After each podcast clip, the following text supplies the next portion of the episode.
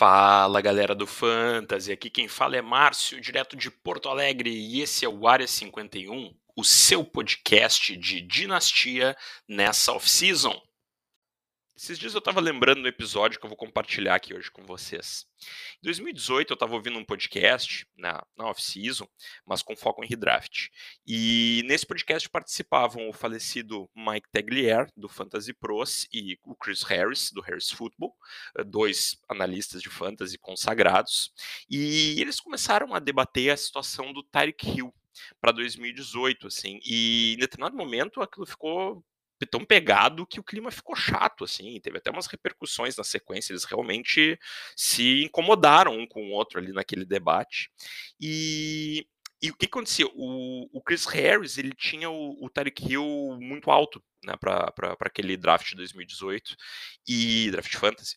E o Taglier uh, começou a discutir com ele, dizendo que não era razoável, porque o Chiefs passaria por um problema de uma tradução livre, o que os americanos chamam de bocas demais para alimentar.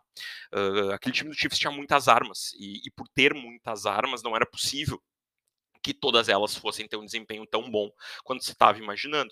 Teria aquele time tinha o, o Tarek Hill, que já vinha de uma grande temporada em 2017, ele tinha o Travis Kelce, ele tinha a chegada do Sammy Watkins e ele tinha o Kareem Hunt.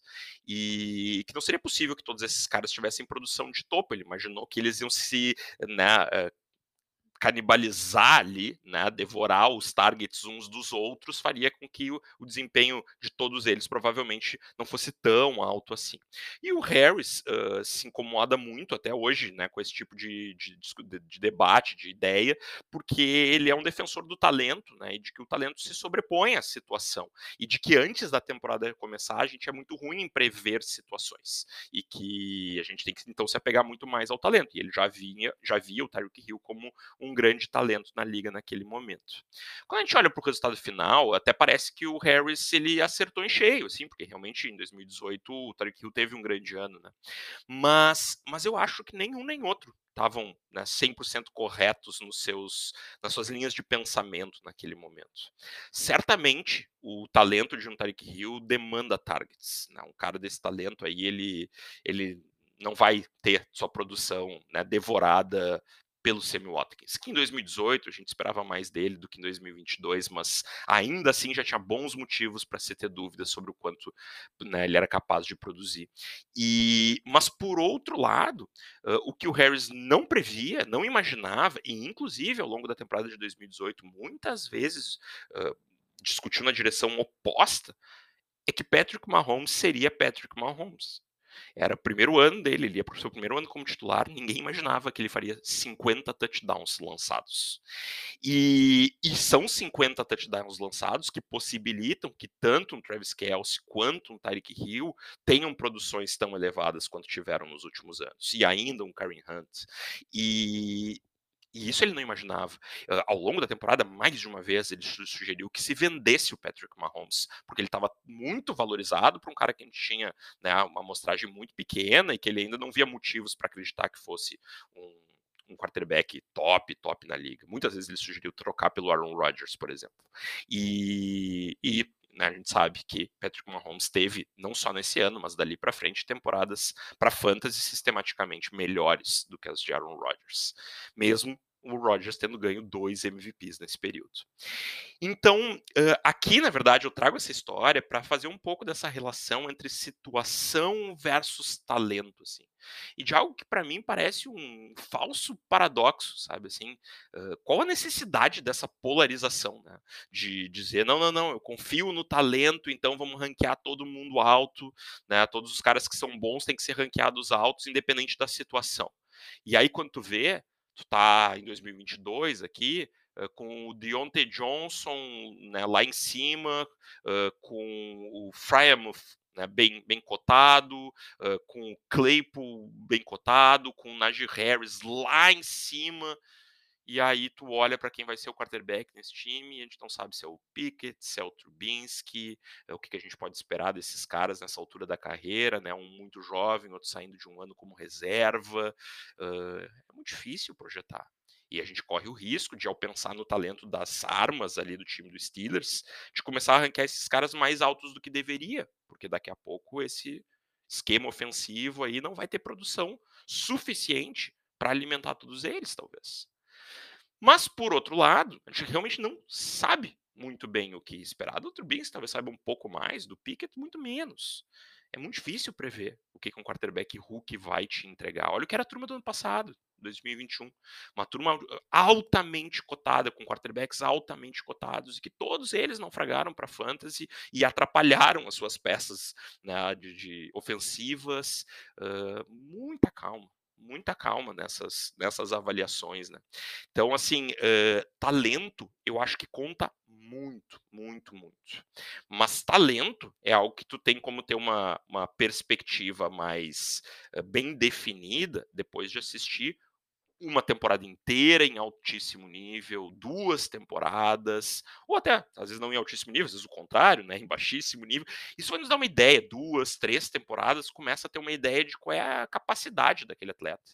Agora, pegar meia dúzia de jogos, pegar uma temporada, às vezes, e achar que aquilo é a regra necessariamente, é muito arriscado. Situação, por outro lado, Uh, eu acho que é super importante levar em conta, né? Simplesmente desconsiderar esses aspectos, né? De quem é, quem é o técnico desse time, né? Qual é o, o, sucesso histórico na carreira que ele tem, que tipo de, de esquema de jogo ele prioriza, uh, é, é, né? quais são as armas que esse quarterback tem, ou qual é o quarterback que esses wide receivers, esses recebedores têm. Pois faz muita diferença, muita diferença. Só que uh, eu acho que algo que se dá pouca atenção é que tem alguns times com os quais quais a gente pode trabalhar com uma alta margem de certeza nessas projeções. E outros times com os quais a gente vai trabalhar com uma margem muito baixa. E, e, acho que para 2022 a gente tem vários exemplos assim. O Steelers é um time para qual eu tenho muita dificuldade de ranquear e vou ter que ranquear de alguma forma, mas eu tenho muita dificuldade de ranquear porque eu não sei o que esperar desse ataque. O Jets é um time que existe um otimismo enorme ao redor e realmente eu entendo, eu, eu acho que o quarterback tem muito bom potencial e que as armas ao redor estão muito interessantes, mas assim, a gente não viu isso acontecer ainda. Uh, e, e né, 49ers, né, tá com armas altamente cotadas aí nos rankings e vem com um quarterback que a gente só viu jogar duas vezes e não jogou muito bem nos dois jogos, mas foram só dois, é verdade. Então, assim, a gente não sabe muito o que esperar também. E aí nós vamos indo. E aí nós vamos indo de time em time, vendo quantos times estão rodeados de incertezas nessa altura. Tem time que a gente nem sabe quem vai ser o quarterback, quando, como o Seattle Seahawks. Talvez o Carolina Panthers, né? Tá, troque de, de, de quarterback também esses times são muito difíceis de projetar. E isso não significa que a gente não vai projetar. Se tu vai ranquear de alguma forma, se tu vai confiar no ranking de alguém, tu está confiando em alguma projeção. Tu está fazendo ou confiando em alguma projeção. Isso vai ter que ser feito, é inevitável na hora de tu né, avaliar. Agora, o que, que eu acho que é importante a gente levar em consideração? Que nessa discussão, talento versus situação, o resultado dessa equação é uma probabilidade e que a gente tem que trabalhar com probabilidades. E as probabilidades não são, né, como elas são de projeção, elas não são preto no branco ali certinho, exatamente o que, que vai ser, mas uma aposta, é uma aposta. Quanto tu aposta que esse ataque do Steelers vai ser um ataque, um ataque top 10 na liga? Quanto tu aposta que ele vai ser um dos 10 piores da liga? Bom, eu aposto talvez 10% 15% que ele vai ser um dos 10 melhores e 30% que ele vai ser um dos 10 piores. E aí eu tenho, sei lá, 55% que ele vai ser um ataque intermediário. A gente precisa não necessariamente trabalhar com todos esses números no papel, mas levar em consideração esses aspectos. É, é, sempre uma probabilidade. Agora vamos pensar em outros times, né? Assim, o quanto a gente acredita que o Bengals vai ser um, um ataque top 10 da temporada. O quanto a gente acredita que de repente o Rams vai ser um ataque de, top 10 da temporada. Bom, esses times têm uma estrutura mais bem formada. É, passa mais confiança? Passa mais confiança. Outros times têm situações intermediárias, é o caso do, do Chiefs, por exemplo, muita mudança ali para esse ano, mas um quarterback top 3 da liga. E aí a gente né, realmente pode imaginar que a chance de ser um ataque top 10 ainda é significativa. Mas ano passado era 90%. Esse ano não é 90%. Quanto é? Na tua avaliação? 70, 60, 50? Né? Aí cada um pode fazer a sua. Mas uh, a gente trabalha com níveis diferentes de confiança nessas projeções. E na hora que a projeção vai para o papel, na hora que a projeção vira ranking, muitos analistas fazem seus rankings dessa forma, uh, não tem essa medida ali, né? Não tem assim, tá, o quanto eu acredito na minha avaliação aqui, o quanto eu jogaria né, na minha avaliação aqui de que ela vai dar certo a gente trabalha com níveis diferentes. E, e, isso é uma coisa que eu peso muito na hora de ranquear, especialmente em dinastia, porque para alguns times a gente tem como ter uma razoável previsão não só para essa temporada, mas para as próximas. Enquanto em outros times a gente não consegue imaginar nem o que vai acontecer nessa temporada quanto mais nas próximas. E às vezes a gente trabalha com algumas projeções que eu acho tão, tão simplórias, assim, simplistas, que é assim, bom, o, esse ano o Falcons de repente não vai ter um ataque muito bom, porque vai ter o Mariota, ou de repente um Hulk de terceiro round aí. Mas ano que vem eles vão ter um quarterback bom, porque daí como eles vão ficar mal uh, colocados na temporada, eles vão ter um bom uh, pick de draft, e aí eles vão draftar um quarterback. Jesus, calma. A gente nem sabe se eles vão ficar mal colocados, quantas vezes isso nos surpreende. Se eles ficarem mal colocados, a gente não sabe se eles não vão querer apostar no cara que eles têm lá, como por exemplo o Texans está fazendo esse ano, se eles não vão dar mais uma chance. Uh, se não tem como saber. Se eles não vão draftar um quarterback que vai dar bust, como dá em 50% dos casos. Né? Tipo assim, calma, calma lá. Senão daqui a pouco a gente está né, apostando nas armas do, do Falcons aí, com tudo para 2023, antes mesmo de ter ideia de quem possa ser o quarterback desse time. E, e, se souber e for um Hulk, a gente fica empolgado, porque é brinquedo novo, mas dá bust em grande percentual também. Então, calma lá. E aqueles times que a gente tem uma visão melhor do que eles estão se propondo a fazer, geralmente são apostas mais seguras. Não necessariamente o maior teto, mas mais seguras. E em dinastia, isso muitas vezes paga bem no longo prazo.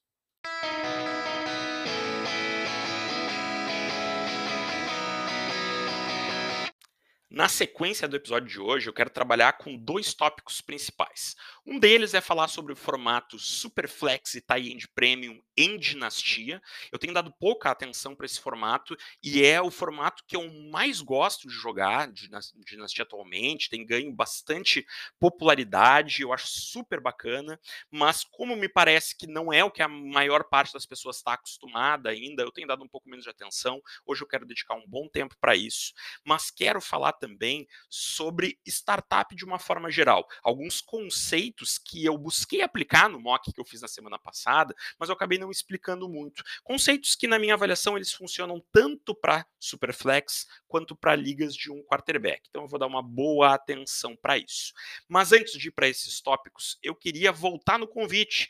Há duas semanas atrás, eu fiz aqui um convite para participar de um Best Ball do Área 51 fizemos o nosso best ball, fizemos o nosso draft, tá lá, botei no Twitter até o link para ver como ficou o resultado, foi super divertido, super bacana.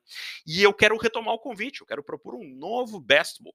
Formato, dinâmica muito semelhante, tem uma entrada de 30 reais, todo ela, toda ela se converte em prêmio, não tem nenhuma taxa, nenhuma comissão de organização, uh, é realmente só para a gente jogar e se divertir juntos. Então, queria convidar os ouvintes. O formato dessa vez vai ser um formato de Superflex Tie-End Prêmio. E aí quero propor esse formato aqui. As né, regras de pontuação vão estar todas lá no Sleeper, onde vai acontecer né, a organização desse draft. Para quem não conhece Bestball, Bestball, no formato que eu vou trabalhar aqui, a gente faz o draft e depois não tem waiver, não tem trade, e no próprio draft não tem troca durante o draft. Então é simplesmente brincar de draftar. E depois os pontos vão contando no formato ponto corrido. Não é aquele formato de enfrentar um adversário a cada semana, é um formato de contar quem soma mais pontos no seu lineup semana a semana. E tu não precisa nem escalar o teu lineup. O, o sleeper ele vai automaticamente escalar os jogadores que melhor pontuaram naqueles slots que foram previstos ali para formar o lineup semanal. Então, esse é o convite, essa é a proposta para quem está ouvindo. O link para entrar na liga tá na descrição desse episódio. Se quiserem participar, entrem lá. E se tiverem alguma dúvida sobre o formato, sobre as regras, eu vou estar lá esperando vocês para poder explicar um pouco melhor como funciona. Alguma outra dúvida também, pode mandar pelo arroba área51ff. Então, todos os ouvintes aí convidados a participar.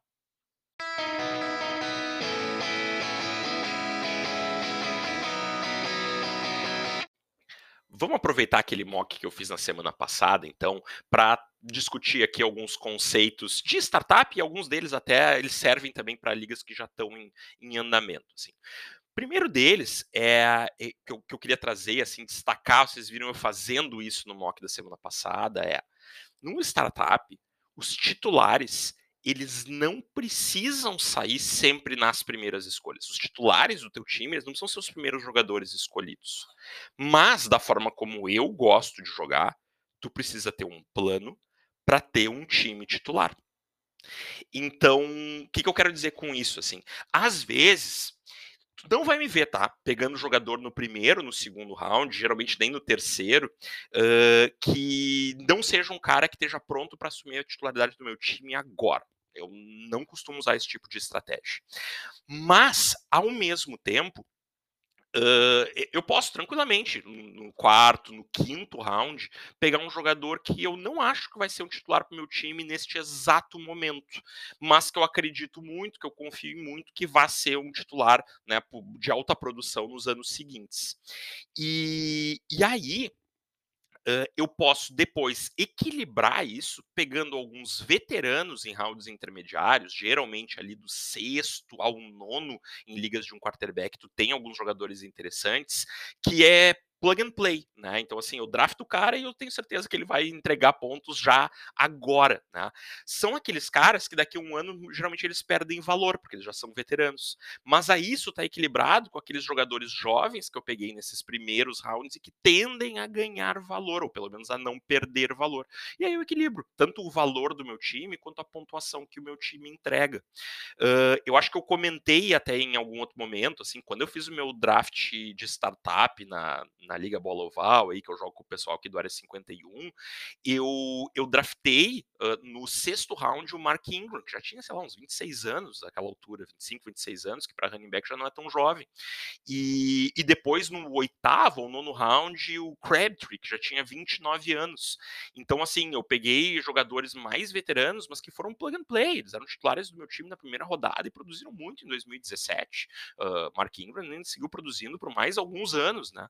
Mesmo sendo um veterano. Então, aquela coisa, né? Pensar o time dois, três anos para frente, não cinco anos para frente. Muita liga nem dura cinco anos. Uh, mas, claro, ao mesmo tempo, eu peguei esses caras no sexto, no oitavo. Antes disso, eu priorizei jogadores mais jovens. Fiz até alguns erros de iniciante ali, de pegar jogadores jovens que tinham uma situação bem consolidada, né? No, né parecia ter uma situação bem consolidada para aquele momento, mas que, como não eram grandes talentos, acabaram não vingando bem. Eu peguei Jordan Howard cedo, eu peguei Isaiah Crowell cedo, né? Os caras ali que parecia titular absoluto que iam entregar e produzir já em breve. E o, Jordan Howard, por exemplo, até produziu, mas por pouco tempo, porque não era um grande talento. O Crowell nem, nem naquela temporada me serviu, assim. Mas essa ideia de equilibrando, né, apostas em jogadores novos com veteranos consagrados é algo que eu busco reproduzir a cada draft que eu faço. Né? Eu sempre tento usar essa estratégia, é muito comum me ver pegando veteranos aí a partir do, do sexto round, mas investir em jogadores mais jovens de início. No entanto, uma coisa que eu tomo bastante cuidado, isso que eu digo assim, de não pegar jogadores que são jovens, mas que não estão prontos para ser escalados, uh, é o caso nesse draft de 2017, uh, o Derrick Henry era um jogador cotado assim para os primeiros quatro, cinco rounds, mas ele era reserva no Titans. E só que era assim, ele estava indo para o seu segundo ano, ele tinha ficado todo o primeiro ano na reserva. Uh, ele estava indo para o seu segundo ano já, com a expectativa de que fosse ficar de novo na reserva né? E, ou pelo menos fazer um comitê, e ele acaba ficando o ano inteiro na reserva. E em 2018, mas aquela coisa, né? Quando o DeMarco Murray aposentar, aí ele vai ser o titular e aí ele vai arrebentar. E aí o time vai lá e contrata para 2018 o Dion Lewis, e, e aí ele segue mais quase um ano inteiro na reserva. Tá? Para só ir lá no final de 2018, né, no final do terceiro ano da carreira dele, ele começar a despontar. Então tu vê que é uma coisa assim que mesmo a avaliação de talento do jogador tendo estado correta ali, né? Ele era um talento, ele se mostrou um grande talento por anos e anos, e ainda é uh, possivelmente um grande talento, uh, mesmo que tu soubesse que tu ia acertar né? Se tu soubesse que tu só ia acertar dois anos depois daquele draft, tu não deveria ter draftado ele no quarto round. E olha que a chance de tu acertar um Henry é, é mínima, né? São raros os Henrys. Mas ainda assim, se tu soubesse que ele ia virar o Henry só dois anos depois, tu não devia ter draftado ele no quarto round tu deveria ter draftado ele muito mais baixo. Se fosse o caso, tenta comprar por muito menos depois. Na nossa liga, quando ele começou a estourar, ele foi trocado por um primeiro round de rookies do ano seguinte, que na época me pareceu uma ótima venda, porque três anos depois, eu nunca imaginei que aquele cara ia virar um running back que ia sustentar a produção de altíssimo nível por mais três, quatro anos, e virou. Mas Percebem como é difícil fazer essas apostas, essas projeções na linha do que eu falava na abertura, né, de, de situações tão incertas assim. O Henry demorou muito tempo para despontar. Running back que demora três anos para despontar é uma coisa raríssima na NFL, raríssima, raríssima de acontecer. Geralmente, quando não despontou no primeiro, quando não despontou no segundo, não vai despontar mais. A maior parte das vezes é isso que acontece. Então, mesmo quando tu acerta é, essas apostas de longo prazo, assim, às vezes melhor seria tu não ter apostado nisso naquela hora, não ter pago o preço alto da raiva hype e ter comprado depois na baixa. Então, essa é uma estratégia que eu evito muito. Por isso, raramente eu saio com wide receivers rookies em drafts de startup. Jogadores que eu gosto, especialmente porque às vezes eles caem no, no, no draft, no board, né? Assim, uh, jogadores que eu draftei no seu ano de rookie em startups que eu fiz. Miles Sanders, que era um cara que eu conseguia pegar às vezes no sexto, no sétimo round. Javonte Williams, que era um cara que eu conseguia pegar no sexto, no sétimo round. Que são esses running backs rookies, então geralmente eles são plug and play, né? Não, Javonte Williams até não foi, mas muitos deles são, uh, mas que eles são, vamos dizer assim, do, do, segundo escalão, né? Não são os Saquon Barclays, os Zix, os caras que já entram com a moral lá em cima, né? São os caras do segundo escalão ali, muitas vezes eles entregam bem, por serem jovens, eles ganham valor rápido, né? Então esses são caras que eu gosto bastante de, de buscar. Já o wide receiver Hulk, uh, não vejo problema em tu draftar pelo preço certo em draft de, de rookies, mas em startup eu evito em geral eu acho eles super valorizados.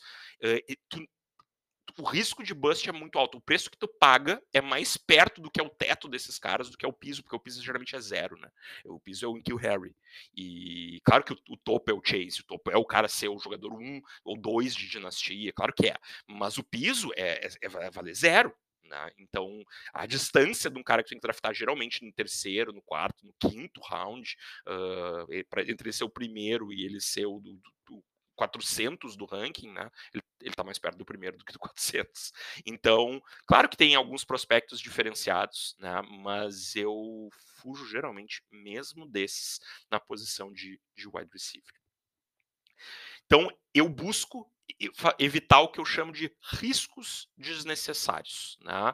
Então, assim, claro que a gente dá uma arriscada em determinado momento, claro que a gente busca esses jogadores jovens, quando pega um Miles Sanders, tu tá tomando um risco, quando tu pega um Javonte Williams, tu tá tomando um risco, mas pegar esses jogadores num preço em que tu, tu não tá pagando tão caro num jogador arriscado, né, em jogadores que o floor é muito baixo. E, e aí eu acho mais interessante do que quando tu tem que pagar caro por eles. A gente sempre lembra dos jogadores que deram certo, mas para cada um que deu certo, teve muitas vezes no mínimo mais um que deu errado, né? Que deu muito errado. E se a gente fizer uma retomada, quem sabe até faço isso em outro programa, a gente consegue ver quantos busts saem em primeiros e segundos rounds de, de, de draft de rookies e como quando esses caras estão cotados em startups, geralmente eles estão cotados altos. Eu evito riscos desnecessários com jogadores muito jovens uh, e evito times que eu não sei muito o que esperar. Isso que eu estava também falando na abertura, assim, num startup nesse momento, eu provavelmente evitaria jogadores do Steelers. Não sei o que esperar desse time, esse time pode ficar anos preso a um Pickett que talvez não seja um, um grande quarterback. Ou talvez seja. A questão não é que eu não confio no Pickett, a questão é que eu sempre trabalho olhando para para isso como uma probabilidade. Tem uma probabilidade dele dar muito certo e uma probabilidade dele dar muito errado. Em, start, em, em, em Superflex, que eu vou comentar daqui a pouco, eu acho que vale o risco pegar um Pickett cedo.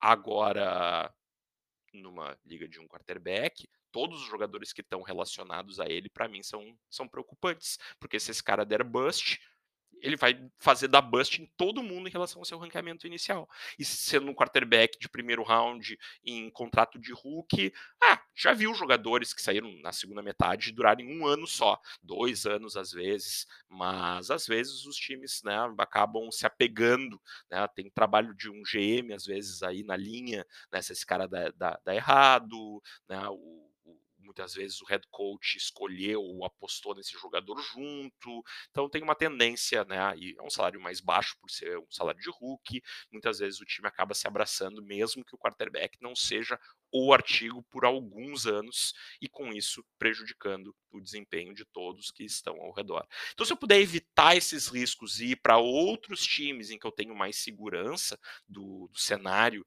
né, da, dos ataques, da, do, do, contexto ofensivo, eu me sinto mais seguro. E com isso coloco né, o meu, meus picks de startup em jogadores de menor volatilidade de valor. Esse é um conceito que eu acho que é bem útil também para ligas que estão em andamento, não só para startup. Né? Uh, isso dá para a gente pensar, usar essa lógica também na hora de comprar ou vender um jogador que a gente tem no nosso time. Uh, se a gente está em rebuild, principalmente, daqui a pouco, né? Não tem por que ficar com, com algo muito né, volátil, assim, que daqui a pouco possa valer zero. Uh, mas ao mesmo tempo, se meu time ah, não é aquele time que, que, que, é super favorito, talvez seja importante eu fazer algumas apostas de maior rico, risco para tentar me colocar nessa condição. Né. Tem alguns outros riscos desnecessários aqui que envolvem, por exemplo, pegar muitos jogadores de um mesmo time. Então, assim, ah, vou lá, eu, eu acho que o Jets vai dar muito certo, vou draftar um monte de jogador do Jets. Tá, e aí, se o Jets afundar? Aí tu vai, vai afundar junto com o Jets? Para que correr esse risco? Para que te colocar nessa situação? Diversifica um pouco mais, né? E não precisa ser o Jets, que eu estava colocando antes, que a gente sabe que está envolvido num monte de incerteza. Pode ser um 49ers, que tem tido um bom ataque, que daqui a pouco a gente sente até mais confiança que vai dar certo. E mesma coisa, quem garante que vai dar certo? Talvez dê, mas talvez não. Né? Mesmo times que parecem mais seguros. No Rams, tá, e aí lesiona o Stafford. E aí tu, tu faz o que com a tua temporada? Né? Então não tem muita necessidade numa startup de te atrelar tanto a um time. E às vezes mesmo quando não, não é startup, mesmo quando a liga já está rodando, assim, né, ficar com muitos assets aí de, um, de uma mesma franquia te expõe a um risco maior. Claro, te traz um upside alto se esse time né, for um ataque excelente, maravilha, né? Mas ao mesmo tempo existem alguns riscos aí. Em startup, dinastia, seja Superflex, seja um QB, eu acho que a questão da escassez da posição, que nos leva à ideia de valor posicional, né? as posições têm valores diferentes, é algo muito importante da gente estar atento, da gente ter uma ideia, olhando o ADP, ou olhando algum ranqueamento, ou fazendo mock draft, de quando é que uma determinada posição começa a secar no board. Uh, por exemplo, eu sou um cara que tendo a pegar aí frequentemente uns quatro wide receivers nos primeiros, se é um, um quarterback só, nos primeiros oito, nove rounds. Uh, geralmente eu já peguei quatro uh, running backs, desculpa, running backs. Já peguei uns quatro running backs porque running back escasseia rápido. Depois disso, não me interessa mais muitos running backs que saem lá no, no 11 no 12 round. Depois eu pego mais uns lá no final para ser umas apostas ali, se alguém lesionar. Porque aqueles que tu tem uma razoável confiança de que vão entrar em campo, de que vão ser, ser escaláveis, eles acabam muito cedo. Né? Enquanto o wide receiver, é claro que os melhores estão no início, mas tem muito wide receiver escalável ainda no, no décimo, no décimo primeiro, no décimo segundo round de um startup. Né?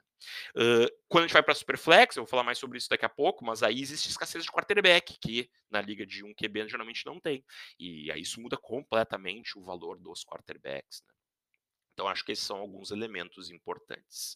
E o último, destacando aqui, é a questão do de quando o board ele cai para aquela estratégia de productive struggle que eu comentei na semana passada, né? Eu disse para vocês que eu não gosto dessa estratégia como prioritária, eu não costumo buscar fazer essa estratégia intencionalmente, seja através de, de draftar só jogadores jovens, seja at através, eu nem comentei isso na semana passada, mas uma estratégia comum no productive struggle também é tu fazer trade down, né? Tu, é tu trocar as tuas picks de startup para picks mais baixas, né? Então sai do primeiro round para ir para o segundo, uh, sai do início do segundo para ir para o fim do segundo, uh, acrescentando novos piques de rookies para os anos seguintes, né? Então, assim, mesmo essa estratégia como estratégia um pouco mais elaborada, eu não sou muito fã dela, mas tem algumas situações em que o draft vai até a gente, né? a gente não precisa ir até o draft. Deixa o board se apresentar e aproveita as melhores oportunidades que surgem ali, né?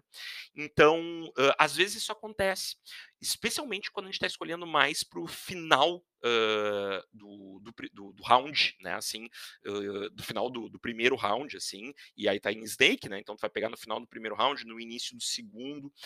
Se for super flex, ali é uma situação em que eu tenho um pouco mais de chance de ir para um productive struggle, por exemplo, porque já começa a ter que escolher entre jogadores que, que têm né, veteranos ou running backs de altíssimo nível, mas que duram bem menos. Os quarterbacks jovens já não estão mais disponíveis. E aí isso pode mudar um pouco a minha estratégia. Ou quando eu vejo assim, olha, começam a surgir ofertas maravilhosas aqui pelos meus picks para eu descer um round. Os caras estão né, me oferecendo aqui um valor muito alto Bom, vamos para um productive struggle, então estão pagando bem. Mas, é, mas esse é o, é o, mesmo motivo pelo qual eu acho muito ruim tu ir preso a essa estratégia, porque daí se, se o que os teus companheiros de liga estão pagando é pouco, tu vende mal, né? Porque tu decidiu que tu tem que fazer isso. Então, estão pagando pouco, não vende. Faz uma estratégia diferente, joga para ganhar agora, que é a minha preferência. Mas quando eventualmente estão pagando muito bem, ou quando estão deixando escorregar muito, a liga está indo muito na direção dos veteranos e deixando os jogadores mais jovens a um preço muito convidativo, bom, então tá. Se é, se é, o que vocês me oferecem, eu me abraço com gosto, né? Mas uh, geralmente isso não acontece. Geralmente o que acontece é o contrário, né? São as ligas, os GMs evitando os jogadores veteranos e deixando eles a preço muito convidativo no startup ou mesmo numa liga que já está em andamento.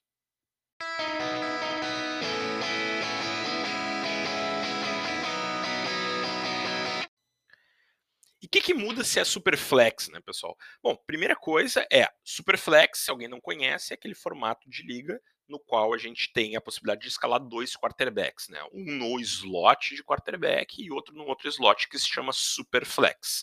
O slot flex geralmente é o que a gente pode escalar ou running back, ou wide receiver, ou tight end. O super flex é quando além desse tem a opção de poder escalar um quarterback ali também. E aí, né, geralmente é favorável uh, a, a nossa, nossa pontuação que a gente escale um quarterback nesse, nesse slot, consequentemente tendo dois quarterbacks escalados a cada semana.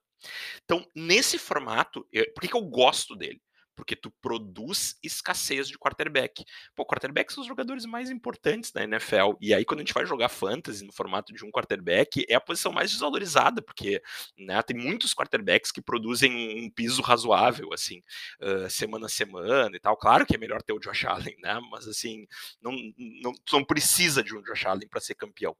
E, e tu muitas vezes consegue ser com quarterbacks médios aí, quando eles encaixam uma temporada boa, né? Um Kirk Cousins ano passado que encaixou um, sexto. Eu lembro de ter ganho uma, uma liga com.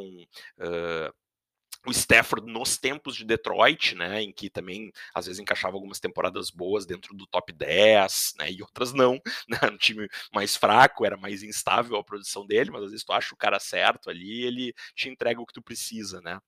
E mas em Superflex muda completamente, porque como é muito importante ter dois quarterbacks titulares e às vezes até um, eh, eu gosto bastante de ter um terceiro para poder escalar também nos buys, o, tu começa a ter que draftar esses caras muito mais cedos, né? E, e, e, como tem uma posição ali que é super flex, a, a diferença de pontuação não é só entre os quarterbacks, porque aí quase todos os quarterbacks pontuam bastante e mais do que a maioria dos jogadores das outras posições. E é por isso que eles não valem tanto, né? Porque eles acabam pontuando todos eles alto. Mas no formato super flex, na verdade, se tu não tiver um segundo quarterback, tu cai para a produção de um jogador de outra posição. E não é pro Taylor, né? Porque o Taylor já foi draftado lá em cima também. É para um jogador de outra posição que está sendo draftado lá no sexto, sétimo round do startup. Então, assim, às vezes uma queda de 10 pontos por jogo é muita coisa. Muita, muita coisa. E, e aí, esses quarterbacks ganham muito valor. E devem ser draftados muito mais cedo muito mais cedo. Esse é um erro dos mais comuns que eu vejo acontecendo. As pessoas irem para um draft de superflex e tratarem os quarterbacks de uma forma quase igual ao que elas tratam num draft de um de um QB, com a diferença que elas geralmente vão tentar draftar dois, mas assim, lá no sexto round, no sétimo round, no oitavo round, e, e eu acho uma estratégia ruim, tá?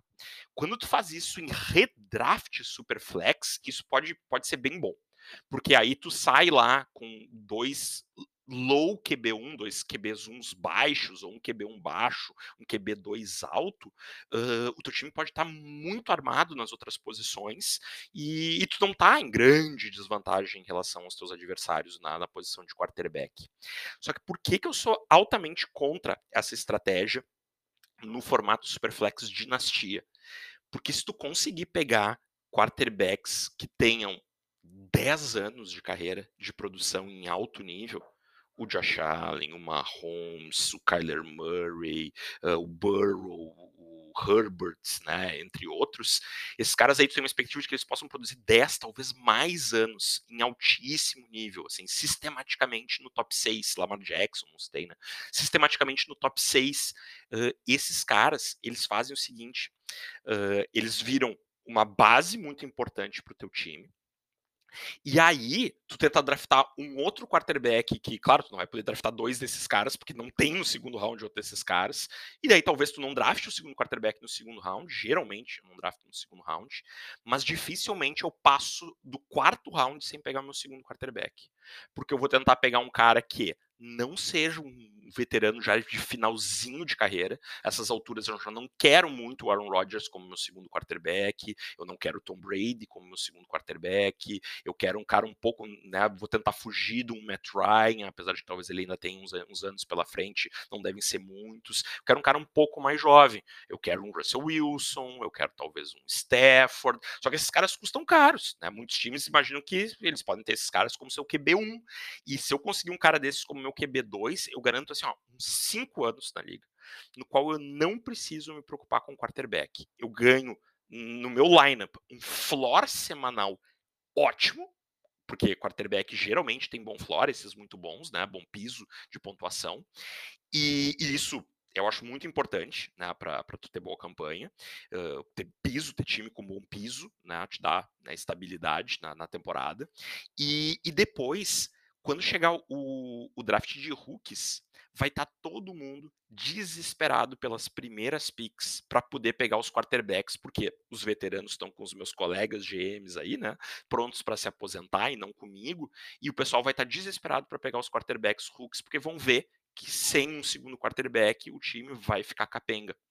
E aí esses picks custam ou, ou tu vai ter que entrar em rebuild para ter um pick alto, tu vai ter que pagar muito caro e vai prejudicar o teu time, vai ter que entregar titulares, provavelmente, ou múltiplos picks para pegar esses quarterbacks.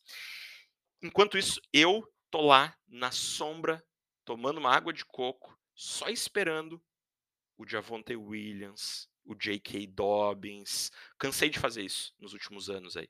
Pegar esses caras que são running backs de muito bom nível na pick 9, na pick 10. Javonte Williams draftei na pick 12 no ano de rookie. Né?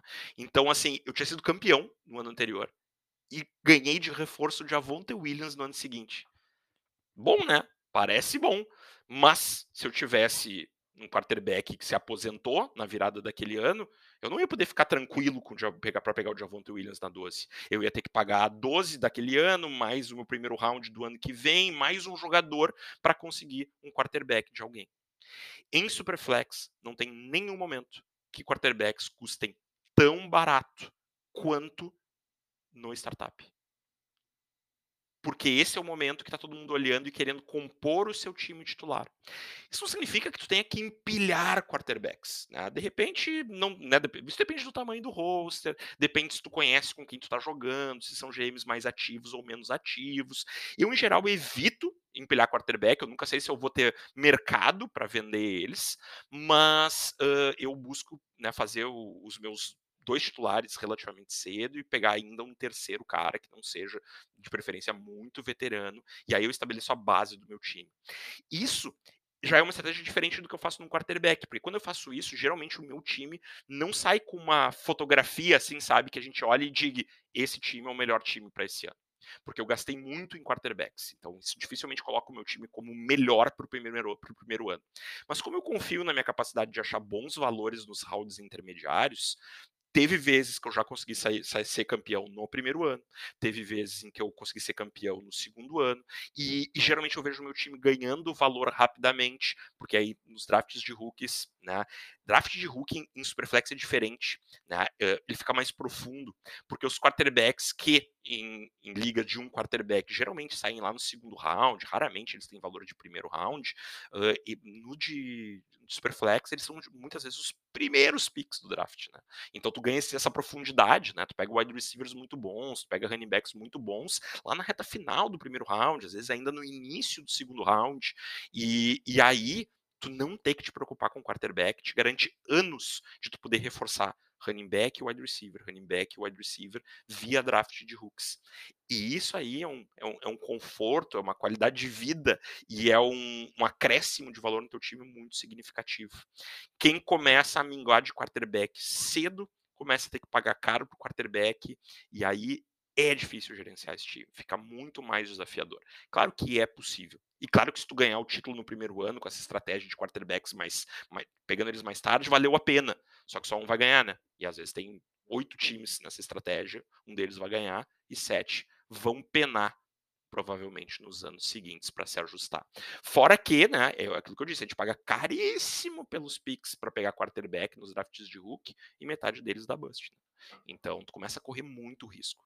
No startup é o momento de tu ir nos caras que são seguros, que tu conhece, que tu já viu jogar, né, e, que, e que tu sabe que tem um, um teto muito bom, mas principalmente tem um floor muito significativo. Não é o cara que vai botar a tua temporada por água abaixo. Então, essa é a questão. Por que, que Superflex é o caminho, né? Porque ele gera essa escassez. E aí ele te dá oportunidade para múltiplas estratégias, né? Fica menos uh, robotizada a estratégia de draft, assim, né? No, eu, essa estratégia que eu gosto, mas eu respeito outras estratégias, né? Em, liga de um quarterback é muito mais padrão o que funciona, né? Em, Superflex dá margem para muitas estratégias diferentes, assim. E se botar um tie-in premium ainda, né? Aquele formato que, que aumenta, dá uma, uma pontuação extra o recepção de tie-end, tu gera também um pouco mais de escassez na posição de tie-end. Eu até não sou tão fã do tie-end premium, porque eu acho que ele valoriza ainda mais jogadores que já são muito valorizados, né? Que são os, os tie-ends premium, assim, o premium de, de, de, de, fantasy, né? Não por causa da pontuação extra, mas assim, os Travis Kelsey, os George Kittle, né? Os Kyle Pitts, esses caras já, já têm muito valor, né? Mark Andrews. Então tu não precisa necessariamente dar pontuação extra, esses caras vão às vezes, pro primeiro round, segundo round. Acho que é até um pouco demais, às vezes. Mas, por outro lado, é o que tem para transformar um pouco mais interessante jogadores que têm algum volume né, na posição, assim, não são aqueles caras que tu joga simplesmente para ver se ele faz um touchdown na rodada, como a gente faz quando é a pontuação tradicional, assim. Então, eu entendo a lógica do uso do time de prêmio, não me incomoda jogar ligas time de prêmio, também não me incomoda se não for, né? Acho que gera uma certa escassez, mas é até ali também, na verdade, muito mais é jogar os tains, esses top de linha lá para cima e deixar o resto do pessoal na metade do board ainda, sabe? Sabe? Mas porque eles né, são muito aleatórios ali, e Taíndi é mais dependente de situação do que de talento, exceto esses top de linha que eu falei, né? Esses não são tão dependentes de situação. Mas os outros, né, a gente vê que muda muito de ano a ano quem produz, porque são aqueles times que estão sem bons wide receivers, ou que tem um, esquema ali que favorece muito o tie na, na red zone, uh, que é o caso do, do Patriots, por exemplo, né? E aí o Hunter Henry faz um monte de touchdowns e tal, mesmo que o volume dele não seja tão alto, acaba se tornando um tie interessante. Tá? Numa liga tie premium, acaba equilibrando isso mais com outros tie que fazem menos touchdowns, mas que recebem um número maior de passes, né? Uh, acho que é isso, né? Uma outra coisa que é importante ter, ter em mente é que quando a gente usa Superflex e tie-end premium, geralmente, né, o formato mais comum aqui é usar o full PPR, né? Uh, então, né, um ponto por recepção, e aí para tie-end um ponto e meio. Tem formatos diferentes, mas é o, é o mais comum nesse, nesse, nesse, mecanismo aqui. E quando soma tudo isso, o valor de running back, da posição de running back, cai. Né? Porque aí, assim, o full PPR ele beneficia mais os wide receivers, né? O, o tie-end premium beneficia mais o tie-end, a escassez de quarterbacks faz os quarterbacks muito valiosos. E aí os running backs, que é a posição mais escassa e mais valiosa em liga de um quarterback, eles ainda têm bastante valor, eles ainda acabam cedo, né? No, no, no startup hum, e são difíceis de renovar, de encontrar outros, mas a verdade é que dá tranquilamente para tu jogar com um segundo running back para lá de mais ou menos, assim, né? Um cara que é usado mais no jogo de passe, um James White, né? Alguém nesse estilo, assim, pode muito bem ser o teu segundo running back. Eu não gosto dessa estratégia quando eu jogo liga de um quarterback, eu gosto de dois running backs muito bons, mas em liga Superflex, tá de prêmio, é muito tranquilo tu de repente pegar um running back desses que recebe passe, que aí é ainda mais beneficiado pelo full PPR, e um segundo cara lá bem mais para frente, ali, um cara para ocupar aquela posição por um, dois anos ali, entregar um, um piso mínimo na, na, rodada. Tu não precisa desse segundo running back para ganhar as tuas partidas, sabe? E Uh, e os wide receivers, apesar do full PPR ajudar eles, eles também, de certa forma, eles perdem valor porque eles se tornam a menos escassa de todas as posições. Então, ainda tu consegue a wide receiver interessante, mas em, rounds em que tu já não tem mais jogadores interessantes em outras posições. Então, acho que esse balanço de valor posicional, ele não é só aumenta o valor do quarterback, né? Se for todo esse combo, né? Superflex, de prêmio, full PPR, ele mexe no valor de todas as posições. E aí a gente tem que dar uma repensada no ranqueamento, né? Não é só pegar um ranqueamento de um quarterback e subir os, os, os quarterbacks, né? Um pouco assim. A gente tem que repensar toda a estratégia de draft. Ao mesmo tempo que, como eu disse, nos dá espaço para muitas formas diferentes de draftar. E aí tu vê um time que é carregado numa posição e muito frágil em outra, e, e, e tem times com todas as características. Tem times que são, né, tem mais de um tie-end muito bom, tem time que só tem tie-end porcaria, tem time que só tem quarterback porcaria, tem time que tem dois quarterbacks excelentes, e, e essa diversidade de estratégias, ela é muito interessante. Numa liga nesse formato, quando tu olha para os 12 times, assim, muitas vezes é difícil de tu dizer assim, hum, esse é o favorito.